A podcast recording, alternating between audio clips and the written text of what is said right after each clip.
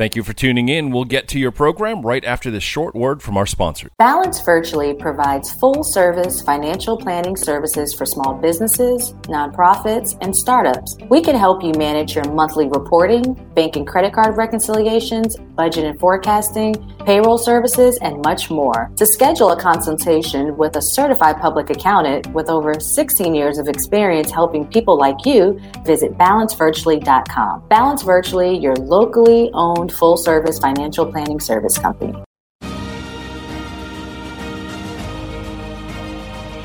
Welcome to the Veronica Edwards Show, where we have fun financial conversations that everyone can everyone listening can apply to their personal and professional life. I'm your host, Veronica Edwards, and I'm so excited to be back here on bizradio.us. We are almost to the end of season two, and I'm so thankful for the V team for listening and downloading the show. We've been one of the top five shows on bizradio.us in 2023. So I really appreciate all the support. And I'm super appreciative for the guests that we have today. So I want to jump right in.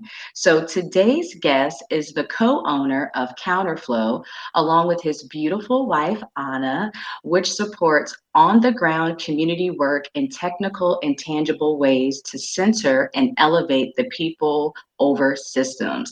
And I met this guest um, about a year ago when I started working with Umoja Health, Wellness, and Justice Collective. And we had the great Michael Hayes on the show a few weeks back. And it's truly been a pleasure working with this person, one of the nicest and kindest people I know, and has so much passion for the community. So, without further ado, I'd like to introduce my British mate, Mr. Dan So, hey, Dan. Hello, Veronica. How are you, mate? I am good. I was teasing Dan that I typically don't have um, white heterosexual men on my show. So he's very special to me and my first British person. So if I start talking in an accent that's terrible, Dan, just forgive me. I'm used to so, Dan, we always start the show. I like to ask the guests to tell the listeners about you, where you're from, and your story that led you to Asheville and just working in the community and entrepreneurship. Yeah, sure. So I'm actually an Italian citizen, and I started my mm. uh, my journey of life in Italy, in the north of Italy. Uh, my family, my dad's side of the family is from Sicily, so that's uh, we're actually going back there and introducing our two uh, six and seven year old girls to their Sicilian relatives in June, which I'm really excited about. Oh, but, that's cool. Yeah, um, I, so I, I I grew up first in uh, in Italy, um, and uh, and then moved to England when I was 11, and um, I stayed there long enough to pick up the accent, and then come to the states and use it. Yo, when I tell you do you just get stuff because you start talking and you're just like, okay, guys, it's not that big of a deal? Uh, yeah, I guess I probably use it to my advantage. But I mean, every so often I'll say, well, because people will stop me halfway and say, oh, I love the way you talk. And uh, I say, well, what I'm saying isn't that good. and, but it gives me a little window of attention that I think I, I try and, and take advantage of. Um, yeah, and then I, I came to Asheville about almost 10 years ago. Um, and uh, I'd been in the helping field since probably about 10 years by then. Mm-hmm. Um, but I, I came to Asheville, and, you know, depending on who I'm sharing with, although I'm more open about it these days, I came to I came to uh, Asheville for for recovery. Mm-hmm. Um, so I was a, I was functionally using uh, mind and mood altering substances, um, even in the helping field um, for a while, and not so functionally at other times. You know, my story has, uh, you know, all, all the dark shades and color of uh, active use uh, of many other people. I didn't because of kind of the, you know, the intersecting privileges uh, that I have, including my accent, which we spoke about, I didn't experience some of the permanent consequences I think that a lot of my friends uh, did. Um, but you know, it, it, it got it got colorful to the point that you know in, in england we call it you know i was sectioned um, so uh, you know there was uh, professional babysitting let's say mm-hmm. um, and then um, asheville was kind of where i came to to to start over um, and because i'd had a career in the helping profession um, you know i was pretty fortunate really to to get to not really skip too many beats once I, you know, decided to turn my life around. And I worked uh, uh, for our local government in child welfare for about almost eight years. Mm-hmm. Um, and then, you know, I was I'm kind of a child welfare abolitionist. I mean, we were doing some some pretty amazing things, utilizing uh, peer supports with lived experience of uh, active addiction and uh, having experienced a separation from their children and kind of being really relationally driven to uh, ensure that families stay together. And we did really well at that, so well that I think the knee jerk reaction, particularly in the West, is like if something goes well, you expand it. Mm-hmm. Um, and you know sometimes it grows like a cancer you know that i mean it, it, i think expansion is not the right knee jerk reaction all mm-hmm. the time, even if you're offering something very, uh, you know, healing. Um, I think you've always got to be careful because expanding culture, especially a relational culture, like it, it takes a lot of intention and uh, and kind of stick to itiveness, uh, mm-hmm. knowing where you stand. And so we did expand. We we got a lot of money from the state to expand, and and I I, I wasn't I wasn't sure. I mean, I actually I, I felt pretty certain that we we shouldn't because we I knew we'd start chasing numbers rather than. Mm-hmm. And of course, that I felt like that's what was happening, and I had to check myself and say, you know, where am I going to stand where I stand? Um, because if I do, either I'll you know probably get fired speaking up, mm-hmm. or I can maintain my my integrity and maybe a, a, a pretty positive reputation and and leave and do something else. And for a while, I toyed with that. Um, and uh, I toyed with uh, the idea of leaving. And then at a certain point, I was really clear that that was the right decision. I didn't have another plan. wow. you know, and Dan, and Dan, I just want to pause that for a second. You yeah. so much good stuff, you know, and I think those listening, this happens in for profit and this happens in nonprofit. A good thing happens and then we want to expand and we want to explode. And I think to your point, sometimes it's good to pause mm-hmm. and see, okay, well, what worked?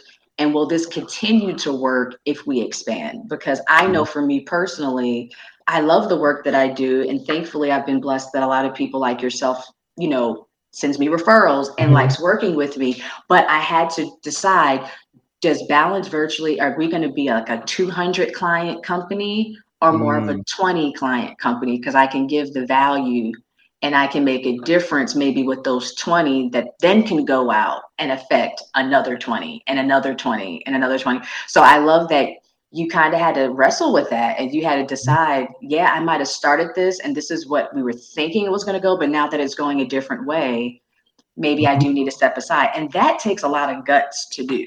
Yeah, I think so.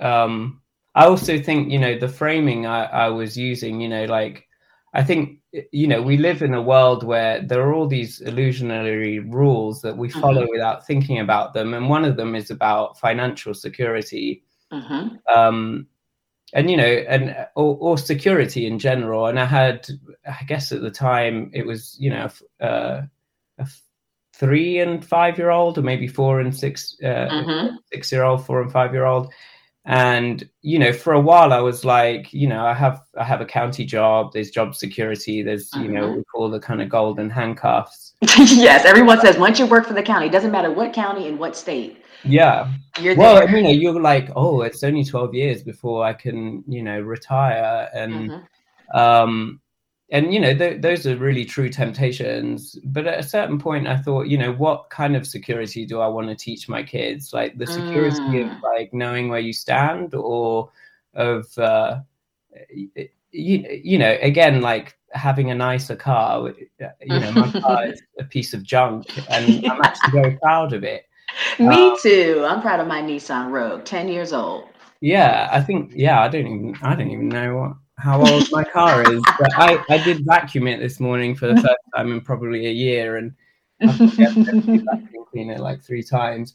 But like I think that at, at that, you know, I mean, my kids weren't able to maybe comprehend you know like what that meant. But i thought you know when you do have children like every moment whether you're watched or not it, you you know i think there is a different perspective in the back of your mind of like am i setting an example even when i'm when they're not there as a parent. Yeah and uh, and i think that's probably how clarity came for me. Um and so i took this leap and i didn't know what was next. Um but I did know that I'd been really disappointed by the administration of public programs, especially this uh, kind of uh, when things go well at the grassroots level, like the hierarchy takes over.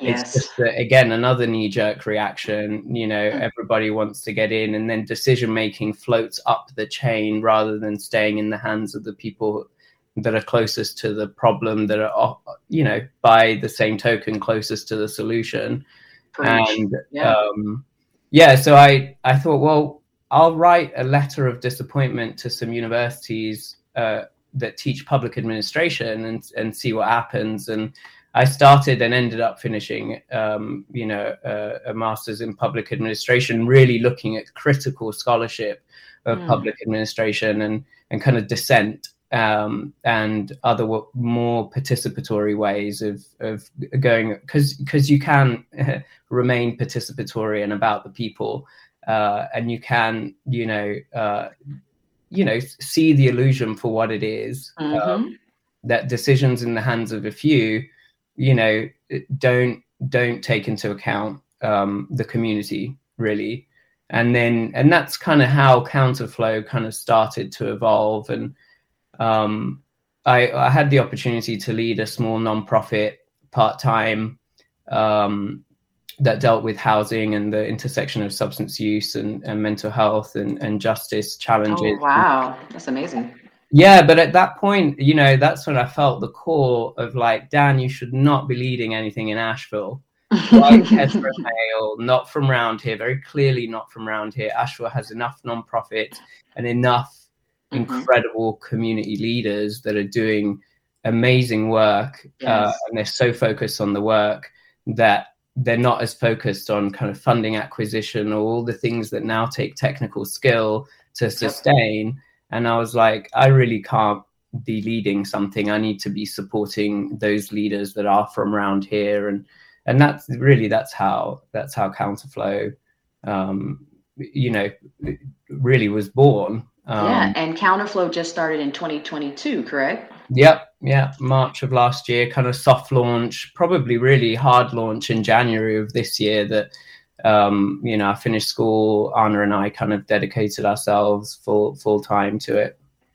So, Dan, tell me when you were thinking about, okay, I want to support these folks, and I know there's a technical need. What type of services specifically does Counterflow, sup- you know, provide? And are you only providing it in Western North Carolina here in Asheville, or it does it just depend if there's a need, you're willing to travel to meet that need? Yeah, those are two good questions. I would say, like, as far as what we do, the heart of it is always the same, which is to kind of center and elevate the voice of the people, right? Like, uh, the community that's being served, that often includes the leadership of the organization.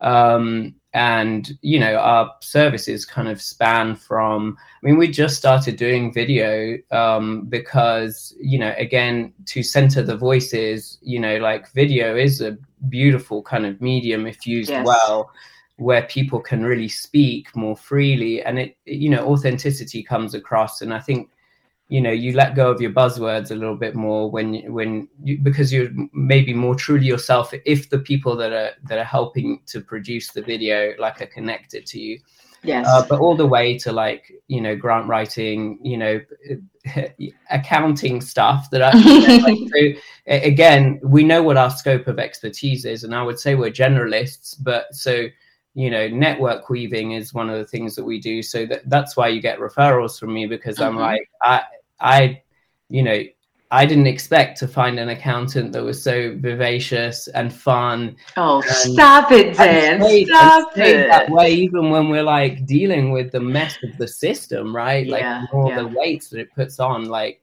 I mean, it it is often my favorite time of the day if we have a meeting with you because that energy's you know sometimes it gets tiring and that energy like infuses you back into kind of like okay this is about life. Yeah. this isn't about these it can be easy to get lost in these technical things. So then we weave you know using you know our contacts that we have and contacts of contacts to like put the best people in place who are truly the experts right? And then we help to kind of cultivate and then nurture that relationship so that we can get on with you know even more for for an agency. So you know that can be program design but really the designs of programs are done by the community leaders but we can go in and say oh you know like this is maybe how we can do the work to speak about it so that the system understands and so we play the game but we play the game to break the game and so mm-hmm. like then we infuse you know a grant application with a video of your participants talking about their experience and people that are connected, how that's impacted them. And so then we start to shift, hopefully, the game, right? Which it feels like a bit of a trap sometimes, the game, to mm-hmm. like a more where the people that are doing it authentically stick out and the people that are using that can talk about it you know rather than be about it like maybe stick out too in a different kind of way um, and so we can redistribute money uh, because redistributing wealth is you know a, a, big part of what equity is about i think attention wealth um, you know power um, I love it. I love it. I, am yeah, sorry. I just want to say, count. First of all, I love the name Counterflow.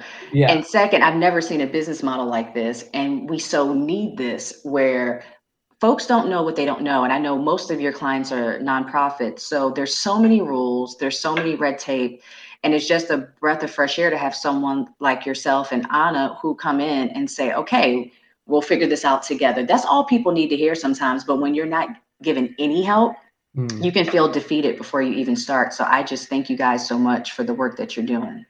Yeah thank you. Yeah i mean i appreciate it and that you know that definitely helps as far as the business model. It's probably not good for making money. But it's good for, it's good for spiritual wealth and and you know like uh, social wealth i think.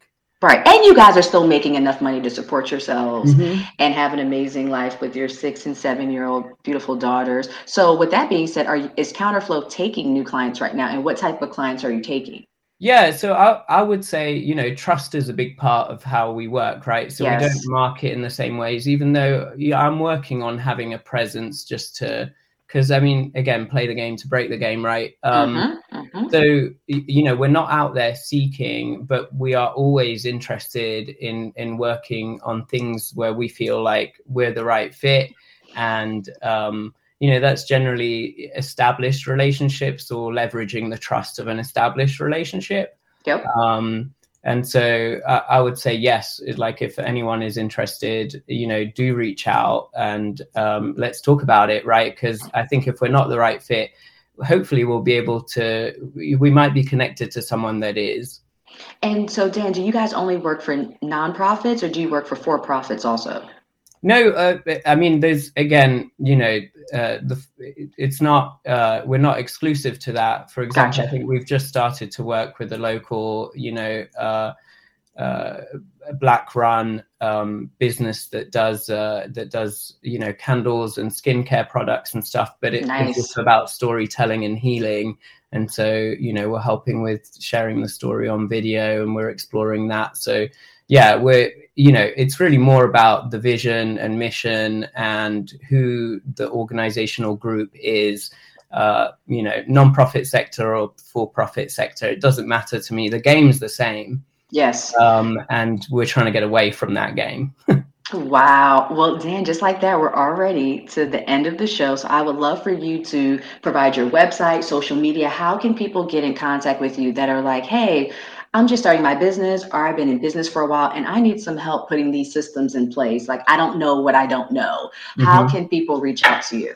Uh, I think the best kind of landing page where you can find all the social media links is uh, is our website, which is uh, www.counterflowasheville.com. And uh, yeah, there we have like contact us, obviously, and a little bit about the work that we've done. Um, it's pretty simple website, I think, uh, but hopefully you get an idea. And then there's the LinkedIn and Facebook kind of links on there. I think we have, I, I, we do have Instagram. I still haven't quite figured out how to use it properly. I have a person that does all that for me, Dan, because I don't know That's how to great. do any of that either. And before we go, I just want to throw in uh, just to see if you guys would be open to this, because I was talking with one of my other um, co-host here on the show, um, Joanna Haggerty, and we collaborate a lot and we were thinking about putting together like a package a video package.